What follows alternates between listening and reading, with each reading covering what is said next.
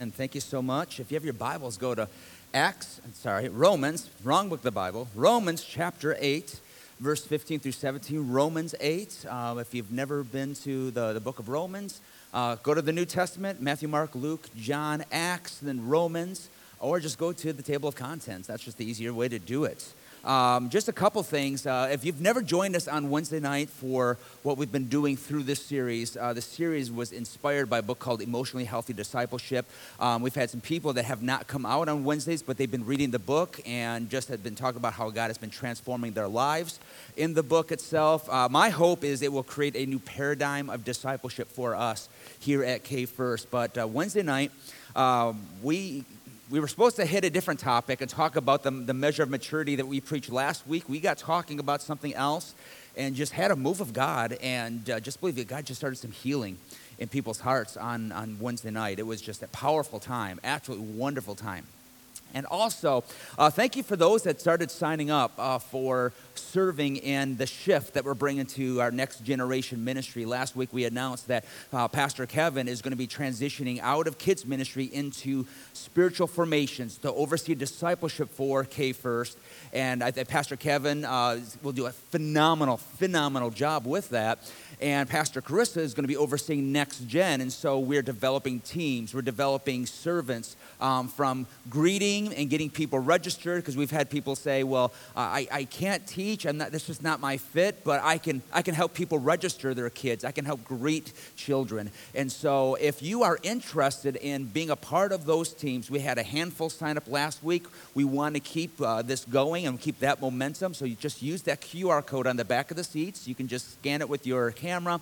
You can sign up, or if you're old school flip phone, um, it's not going to help you with that. So afterwards, go out into the lobby. We've got a iPad there where you can sign up. We just want to make sure everyone is available. I was getting messages from people watching online last week saying, How can I sign up from here?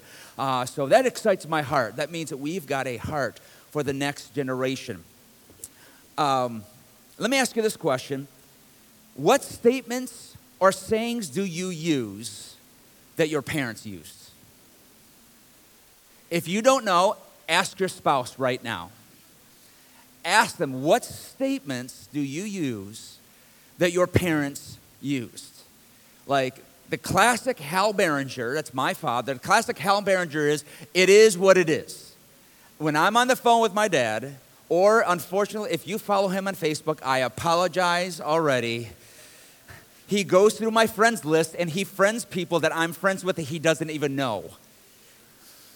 Yes, it is creepy. You're thinking it, I think it. I've already told him, Did that, Dad, that's creepy. Um, but he says it all the time, and I think I have picked it up. It is what it is. The one thing I have not picked up is my dad in the middle of a movie. Now, you got to picture you're in the middle of even a theater, and when something, I mean, it could be sci fi it's James Bond, you know, all those Christian movies. Uh, it could be anything like Mission Impossible, another great gospel movie. And if something takes place that is just not humanly possible, my dad just says out loud, I'm sure. Dad, it's James Bond. Dad, it's Captain Jack Sparrow. Dad, this, this stuff just happens. This is movie. He goes, Yeah, but that's not real. I'm like, I'm not watching for reality, I'm watching for blessing. Oh, what did you get from your parents? I know what I got from my parents. I got my height.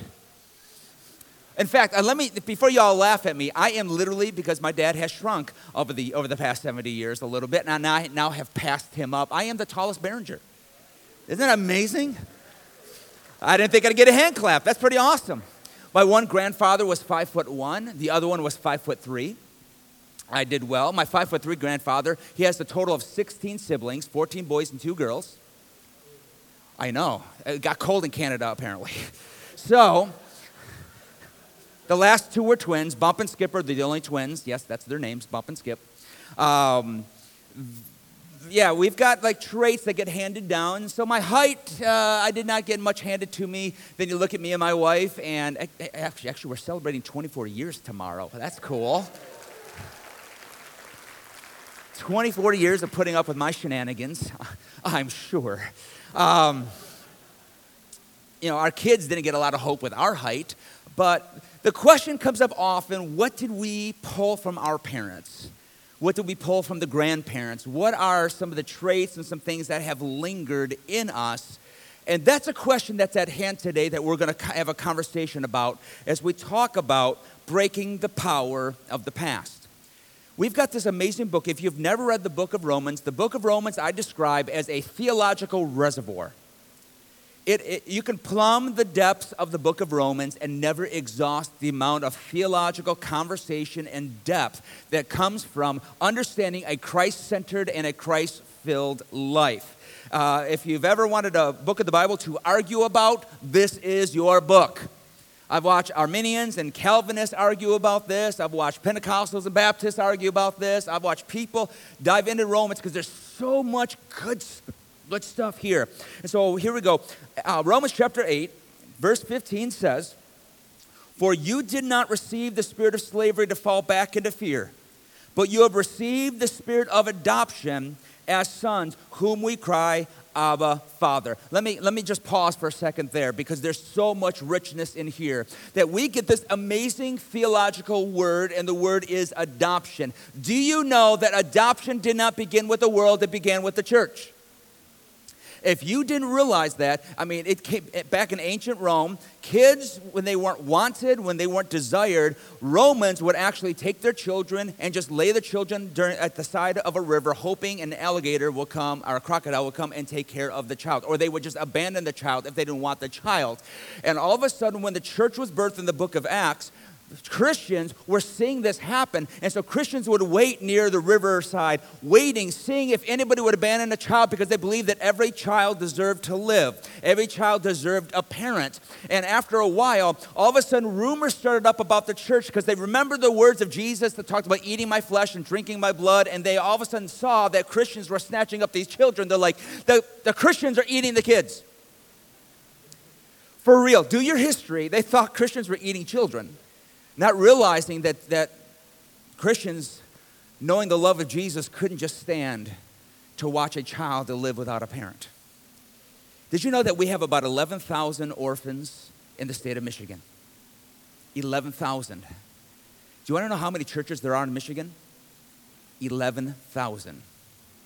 This is reason why the state of Michigan has come, they literally have come to the church community and they've asked us for our help. And K first, let me tell you this over the past five years, six years of us bringing a foster care focus, this church has been responsible. I was counting out for minimally 15 children that have gone into foster care and or into full-blown adoption. Why are we doing this? This is the heart of jesus christ some of you have been volunteering to be a part of things. Ann and I are respite care workers because we want to help. We, we want to watch kids so the parents can go out and have date nights because foster parents can't just get anybody to watch their kids. If you want to be involved, we would love to hook you up and help you to get involved in foster care, adoption ministry, or if you're even looking to foster care, adoption, adopt kids, we would love to connect you. So we get this amazing word.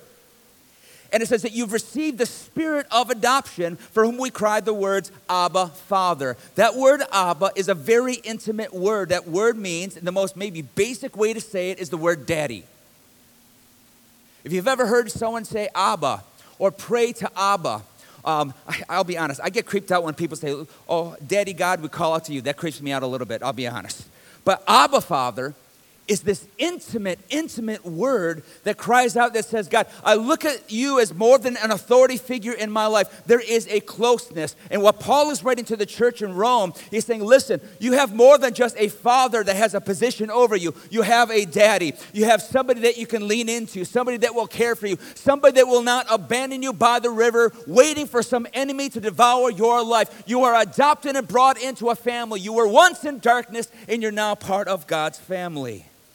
And the Spirit bears witness with our spirit that we are children of God. And if children, then heirs, heirs of God, and fellow heirs with Christ, provided we suffer with him in order that we also may be glorified with him. I love this. It's like, listen, you don't just get adopted. This is the beautiful thing about the family of God. Is you're not you're more than just kind of brought into a family. You are made like everybody else. That's what I love about adoption. I've watched families adopt. Some of you here, you've adopted children, and you don't look at that child any differently than a blood child. Why? Because they're yours. and you're them. You belong to each other. And what Paul is saying, listen, is when you give your life to Christ, you are adopted into a family. And not just adopted, you become co heirs with Jesus Christ. You are not a secondary citizen, you are a child of God. It's beautiful. And one of the core disciplines of discipleship is understanding our family. Now, when we talk about discipleship, every single one of us in the room are disciples of something. Every one of you, you're disciples of something. Yes, I am a disciple of NFL and college football because that's what Jesus is. But most importantly, I'm a disciple of Christ, but every single one of us are disciples of something. Some of us are disciples of news networks. Some of us are disciples of social media. Some of us are disciples of other people's opinions. But God has called us into this place of being discipled after Him. And following Jesus means that we ought to be growing, become more like Him, to step into a, a, an intimate relationship with Him and to be made like Him. And so when we come to Christ, we are adopted into a new family. I am thankful for the family of God. And what I love about the family of God is K First, you are my K First family, but the kingdom of God doesn't stop with you. I'm so thankful for pastors around this state that are part of the kingdom of God. Uh, they're part of the family of God. I'm thankful for pastors and congregational members that go around the city that I see that we hug and that just encourage and just strengthen, where we strengthen each other and we are part of the family of God. I love having family. This is why old school church, we used to call each other brother and sister. How many of you grew up in a church where you just called everybody brother and sister? Anybody? That's a lot of us here. Some of you are like, why would we do that? Well, I went to school down south. That's, that's where I went to Bible college. And the beautiful thing about calling each other brothers sisters, number one, it helps you to see that we're part of God's family. Number two, you don't have to memorize the name for the rest of your life. It's awesome. Down in Missouri, what's up, brother? What's up, sisters? Brother, I love seeing you. I'm like, brother, I love seeing you. You walk away like, I haven't a clue who this guy is. But we like each other an awful lot. Up here in Michigan, we, we got to learn names, and so I'm going to butcher names. That's what I do. But we come into this family and we're adopted. We are part of one another. We are brothers and sisters in Jesus Christ. Let me say this in the kingdom of God. I'm thankful for not just brothers and sisters in Christ, I'm thankful for spiritual moms and spiritual dads in my life. Boomers, Gen Xers, your involvement in K First is paramount. Why should you be involved? Because we've got younger generations. They need spiritual moms. They need spiritual dads, spiritual aunts, spiritual uncles. Some of you think, well, the younger generations, they don't want connection. You know what? They actually want relationship more than you realize, and your involvement is paramount. Be a greeter. Join the team. Get involved in next gen. Do something because we need to be the body. And for us to be the body, we've got to be together. It's important. But when we come together, we, we recognize that, yes, we're part of a family, but we also re- realize that what we bring into this family is the rest of our family. It's what I love talking to premarital counseling appointments about. I love the fact that I tell them that when you get married, you the first couple years, what you begin to learn more so, more so every single day is how much of your past and your family you actually bring with you. You bring with you. We're all a result of parenting or lack thereof. We're all the result of a number of situations. For example, we are nature and nurture. The nature of Dave Barringer is Hal and Linda Barringer. Dave, was, I was also nurtured by Hal and Linda Barringer. My wife was natured Tom and Dorothy Kara, but she was raised by Bill and Dorothy Burr. And so we all carry that nature and that nurture into us, and it helps us to understand that we've got a background. Now, let me make a statement this morning that when we talk about our family backgrounds, our family history, that's not for us to place blame. Can we just get that out here? We love having our blame culture, don't we? Please don't amen that.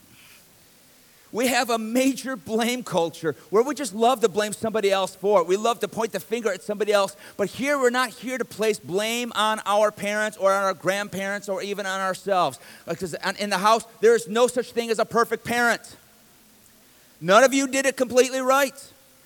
Ann and I remember when Cami turned 18, we were on a walk, and I can tell you where we were on our walk where I went to a panic. Did I do enough? And all of a sudden I started doubting everything. Did I do enough? Enough daddy daughter dates? Did I point her in the right direction? Did I do things right? I, we, we all have those moments. So we're not here to place blame, but we are here to take ownership. Because we can look at things in our lives and we can just point the blame. But we've got too many people pointing fingers and not enough people saying, listen, I see what has been passed down to me, but I draw the line in the name of Jesus to say from this point on, it goes no further. It goes no further. Some of us need to stop living like casualties and start living as conquerors.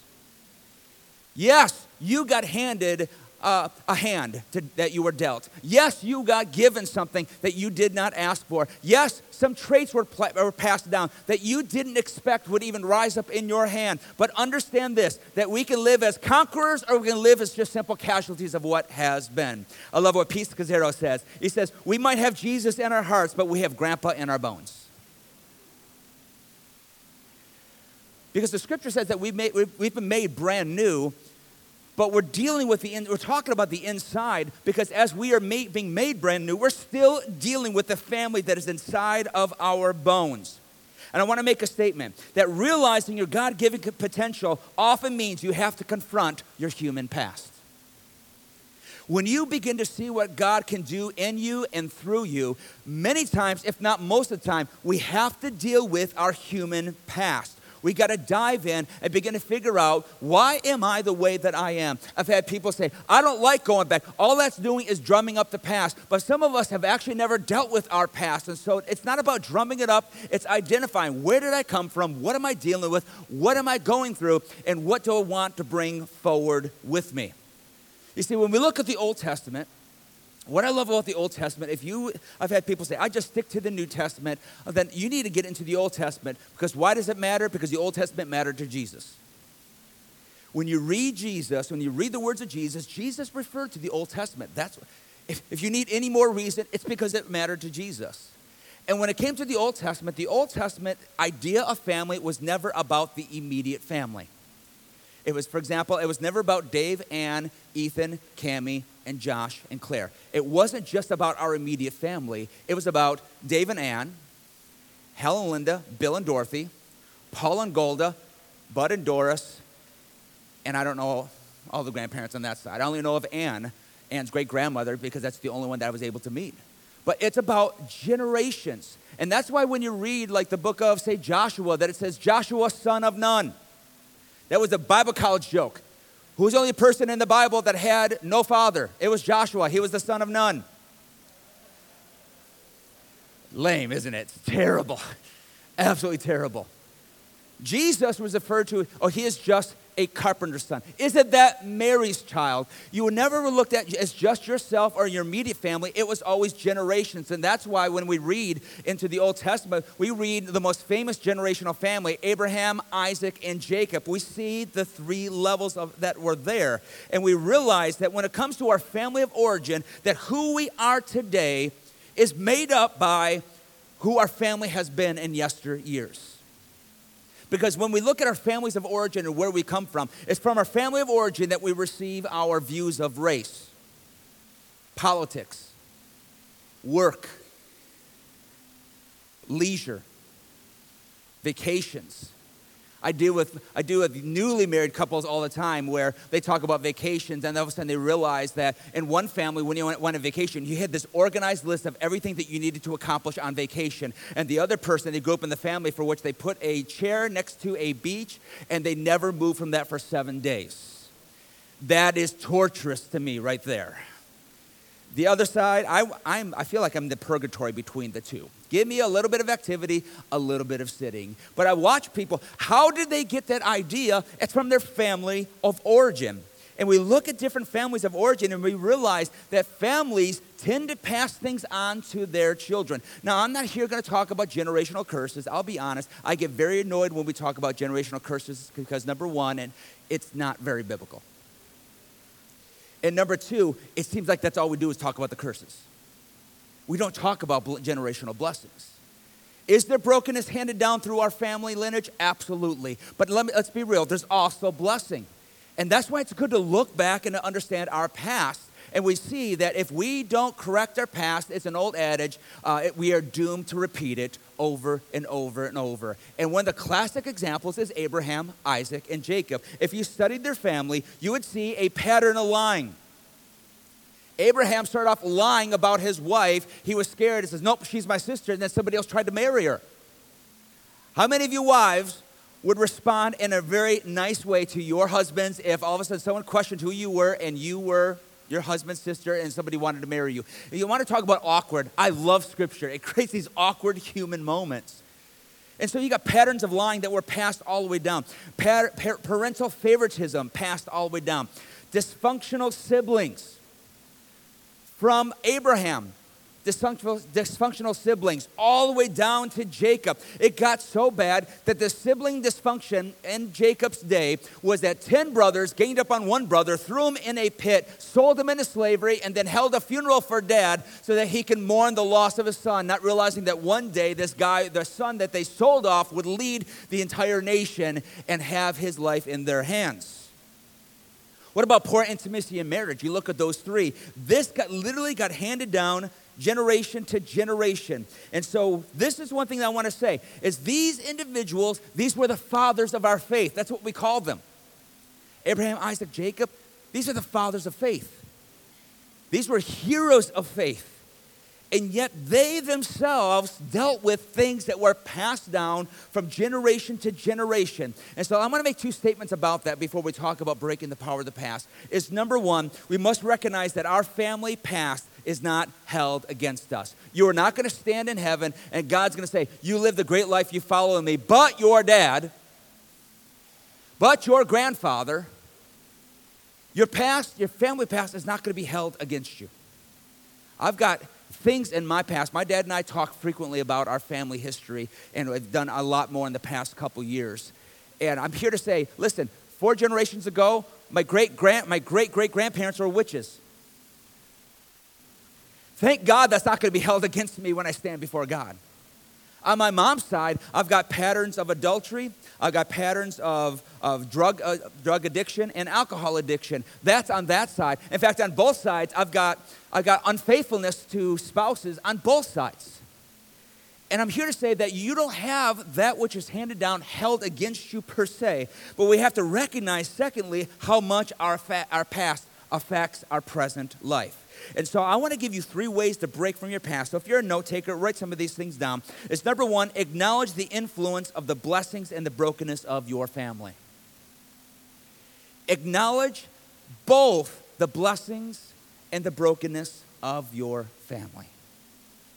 Look at the people of Scripture. Because you can see things where people were blessed with what they were handed with, and at the same time, you look in the fact and you realize, wow, they're not just handed blessing, we were handed brokenness. And you can't face the future correctly without understanding the past accurately.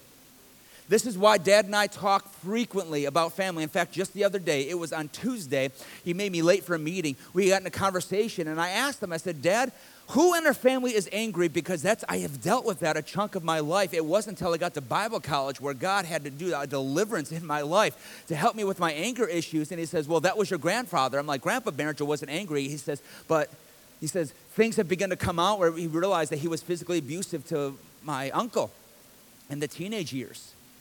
And that got passed down from my great grandmother, Hazel. Angry, impulsive, bitter and we've looked through the family line and we've seen bitterness hit every single generation. And I will tell you this nobody knows how, how to hold a grudge like the Barringers can. We are awesome at it. But we look at that and we realize that we can't face the future correctly without looking at the past accurately. And so the two things I would ask you is look at your family and ask the question, what are you thankful for? What are you thankful for? What are the things in your family that you're thankful for? I am thankful for parents who handed me a work, work ethic. If you want to really insult a Barringer, I'm just going to tell you, call us lazy. We will go to levels of anger. There's the anger issue right there. We'll go to levels because we want to, we, we want to work.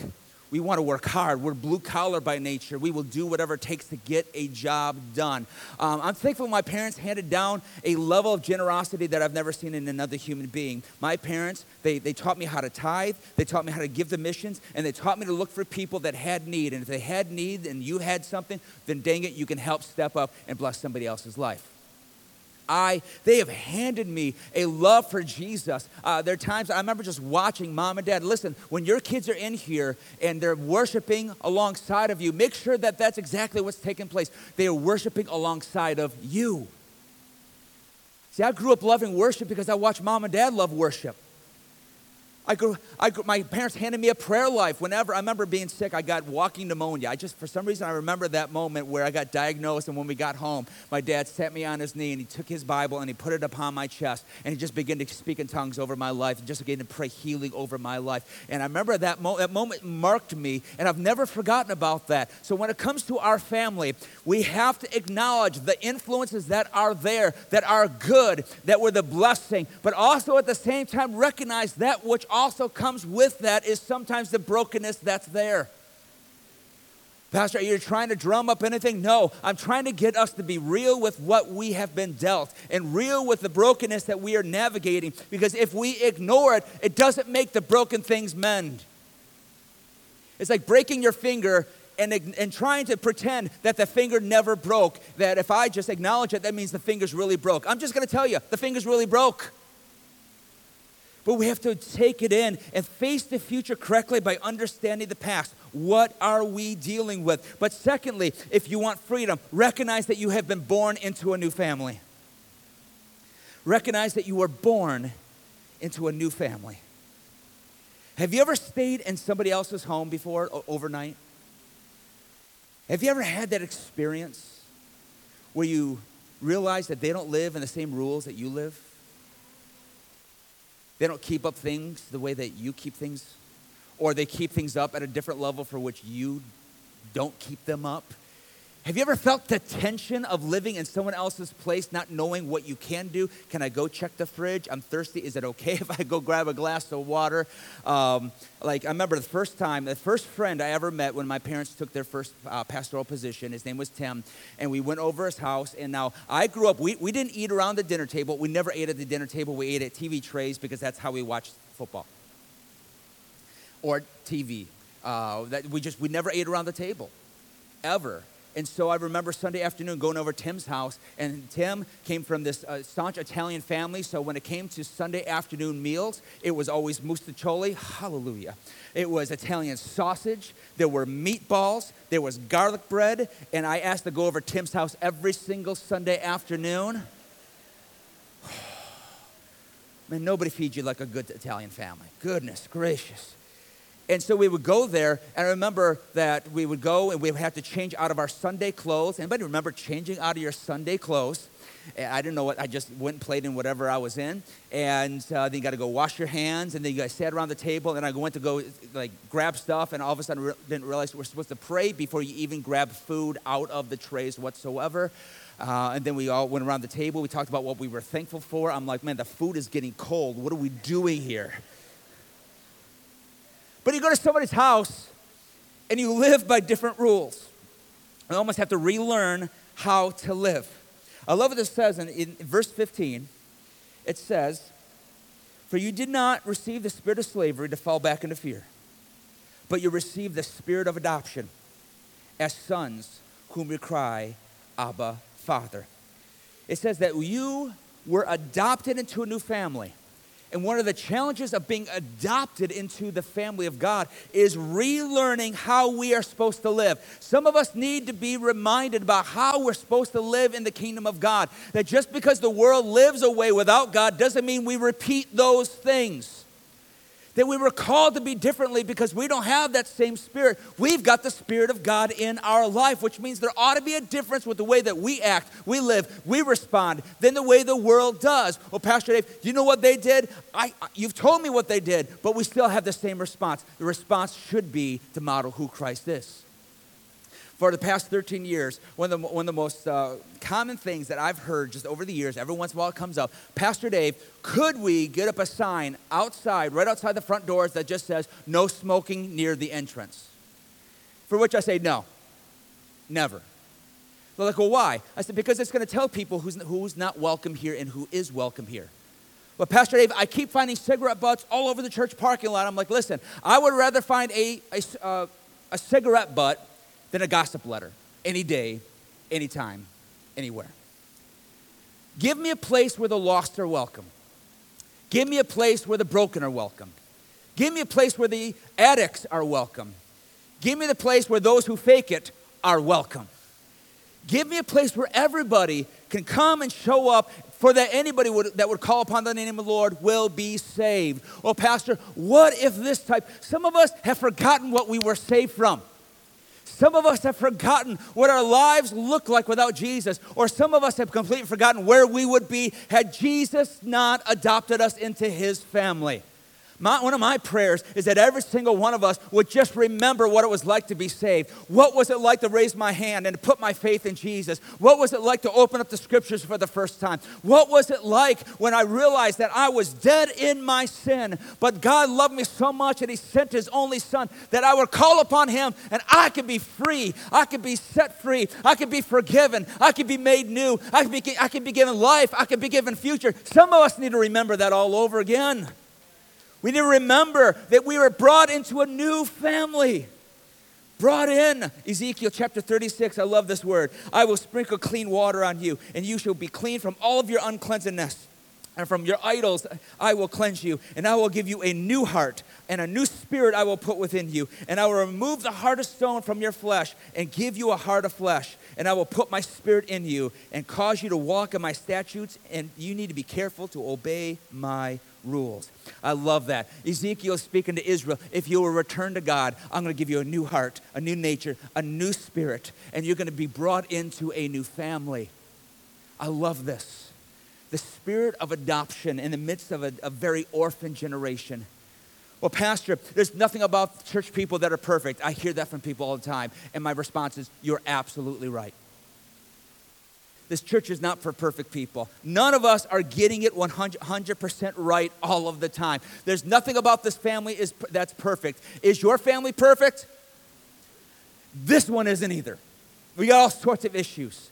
We're all trying to get over our past. We're all trying to love like Jesus, and we're all trying to model a way that models Christ Jesus in this world. And that leads me to number three. If you want to get broken, from the bondages of the past. We need to put off the sinful patterns and learn how to do life in the new family of Jesus. Acknowledge the influences, recognizing that we're born into a new family, and we put off sinful patterns and learn how to do life in the family of Jesus.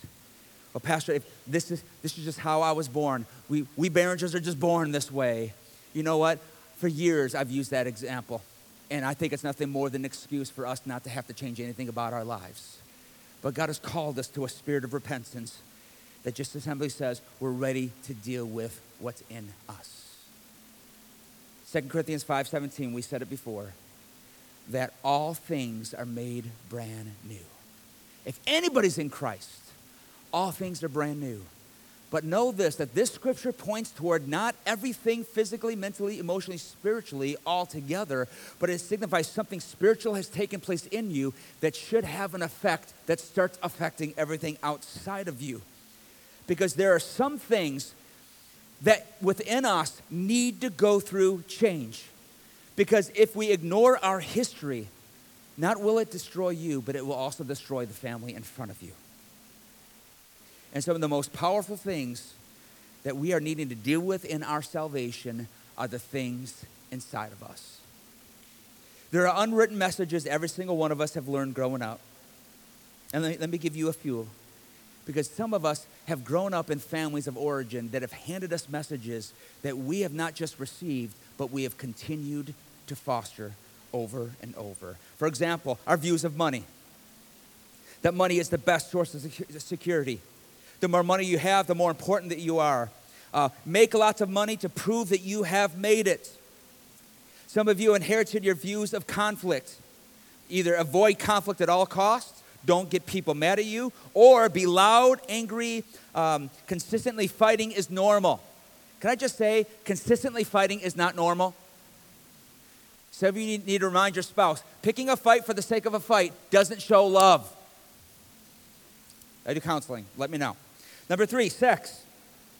Sex is not to be spoken about openly. Or men can be promiscuous, women must be chaste. We have, we have seen a culture that pardons men more than women when it comes to the idea of, of sexual purity. And we've handed down through generations wrong ideas about sex. In fact, I'm going to preach on sex next month. We're doing our marriage series next month. You don't want to miss it. I love talking about sex. Incredibly awkward atmosphere, but it's going to be the best. My kids squirm throughout the entire message. What about messages of grief and loss? I've heard this before. Sadness is a sign of weakness, or you're not allowed to be depressed. Get over losses and quickly move on. We're not allowed to grieve. What about messages of anger? Anger is dangerous and it's bad. Explode, explode in anger to make a point. Sarcasm is an acceptable way to release anger. Can I just say this? In Galatians, we have a list of the fruit of the Spirit, and none of the fruits of the Spirit include the word sarcasm. It's not a fruit of the Spirit, just received that word this morning. What about your view of family? You owe your parents for what they've done for you. Don't speak of your family's dirty laundry in public. Duty to family and culture comes before everything. And those are actually unhealthy views. What about relationships? Don't trust people, they will let you down. Don't ever let anybody hurt you. Don't show vulnerability. Their attitudes towards other cultures. Only be close with people who are like you. Don't marry a person of another race or culture. Certain cultures or races are not as good as ours. And let me say this for the millionth time any idea of racism or hint of racism is a diabolical attack against the image of God. There's no, there's no place for it in the kingdom. It is, it is next to witchcraft, it is demonic, and something that this church will never, ever stand for. What about success?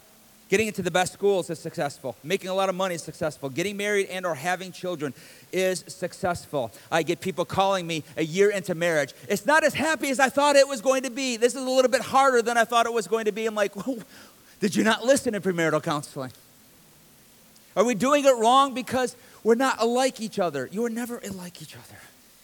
What about feelings or emotions? You're not allowed to have certain feelings, or your feelings are not important. Reacting with your feelings without thinking is okay.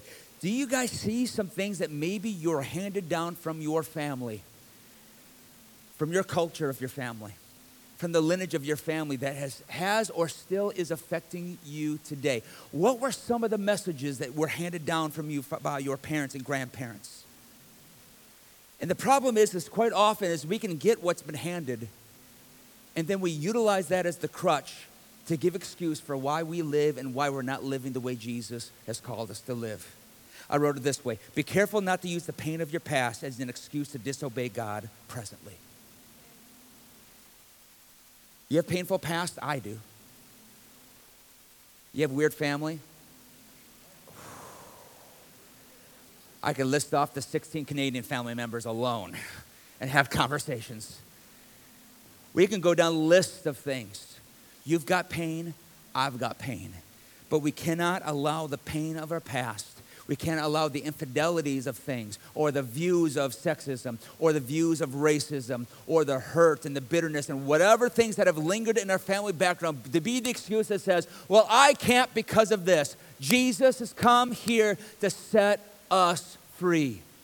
And he wants to bring deliverance in your life. He wants to give you freedom. And so what I love about 2 Peter chapter 3 verse 18 is it doesn't say, listen, grow in what you've been handed. It says this, grow in the grace and knowledge of our Lord Jesus our Lord and Savior Jesus Christ. To him be the glory both now and the, eh, to the day of eternity. Amen. Man, we could sit and just perpetuate that which we were handed, or we could choose to say, I know what I was handed. I love some of the things, and I don't love some other things. But what I can do is this instead of perpetuating what I was handed, I can grow in the grace and knowledge of Jesus Christ. So let me wrap up with two things. And so if my keyboardist can come up and help me, that, that would be incredible is number one, get a great future out of your past. You want some turnaround, get a great future out of your past. Get a great future. Look at the patterns that were beautiful and some of that which wasn't healthy. And I believe that we can look, that we can learn, that we can operate in such a way that gets a great future out of learning from our pasts. We can pull something we can learn something. Nobody ever once told me this, but it's what I believe for years. Again, I come from two very blue collar, hardworking parents. They came from generations of very, very hardworking people. I didn't realize until the other day that I was supposed to be a fourth generation Ford auto care worker, and I broke that. Great grandpa, grandpa, dad, they all retired from Ford Motor Company. And I broke that, and okay, that was not a big deal, but it's, it's, it's hard work that got passed down. But what I also did is I took that out of my past. And I began to translate that, begin to ask the question well, if I need people to love me, if I need to be accepted, I have to work hard to make sure that they do that because I will never be fully accepted unless I work for that. And unfortunately, I not just translated that with people, but guess what? I also translated that too. If I don't do enough for God, then God doesn't love me. If I don't do enough for God, God doesn't accept me if I don't do, if I don't do, if I don't do. Nobody ever had to tell me that, but I inherited something. And what the enemy loves to do is everything that God calls blessing, he loves to manipulate and to use. Because in the very beginning of time, Genesis chapter 1, verses, uh, chapter 1, verse, uh, all the way through chapter 3, we see that God created. Do you know what God has the ability to do? To create. You know what the enemy can't do? He can't create. And so what does he do? He manipulates. I will take that hard work and I will try to manipulate so that you think that God won't love you or you won't be accepted because you didn't do enough and you didn't work hard enough. You didn't do enough of the duties. You didn't serve enough. And therefore, you can't be loved unless you do enough. And when you live in the idea that I will never be enough, you find you're addicted to trying to be enough, realizing that in Christ you were already enough. By wow, uh, generations, and my, my side, generations of intimacy, marriage junk. I look back and I, I remember asking, I'm like, Lord, why did you put marriage so deep in my heart? And the more I began to talk with my dad, I began to realize that God is beginning to shape something because for years of seeing just marriages break up after marriage break up in our family, all of a sudden, I, I think God wanted to start something different with, with, within Hal and Linda Barringer and begin to pass something down to David and Ann, which we were passed down to Cami and Josh, and then to Ethan. We're, we're going to keep passing it down. Why? Because we want to let God continue to create instead of let the enemy say, listen, this is just who you are. And instead of creating anything, he'll begin to manipulate your life. This is what you are damned to be for the rest of your life. The power of the cross breaks the curse of sin. The power of Jesus breaks the curse. Stop allowing the enemy to try to manipulate your life. He can't create, so he manipulates. But allow God to create something out of the mess that has been there. How do we create a great future? Pull out the blessings. Pull the blessings. Man, the old hymn that we used to sing eons ago, count your blessings, name them one by one. Some of y'all need to go home and begin to recount all the blessings of your family. Every blessing that's there. What did you learn great from your parents? What did you learn from your grandparents? What was the good stuff that was there? And when there's not good stuff, name and tame every negative pattern. You see, a, you see a pattern of alcohol, name it and call it out in Jesus' name. If you say, no more. See, patterns of promiscuity, in the name of Jesus, no more for this family this idea of, well, on our family, we just don't express love. Call that out in the name of Jesus. Say, no, we will be expressive of love. We will allow people to see who we are. We will allow people to be loved and to fully love the people around us. Come on, let's look at our past and begin to say, in the name of Jesus, what has cursed us from the past is no more. We will walk in the blessing of Jesus. And that's what we, what we will that we will pour on to the people around us, to our spiritual sons and daughters, and those that we interact with. We will pour out blessing. So get a great future out of your past. And secondly, break the power of the past in every area of your life. And what you got to do is you've got to be willing to get real with God.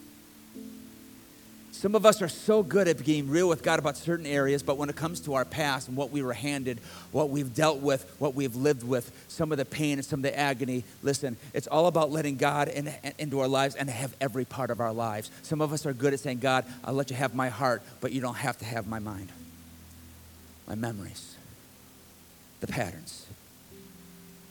I wrote this simple question What is keeping you from trusting God in the present that is attached to the past? What is keeping you from trusting God in the present that is attached to the past? And if you can answer that question, you now know what your next step in, in Christ is. But this is going to be a place of healing.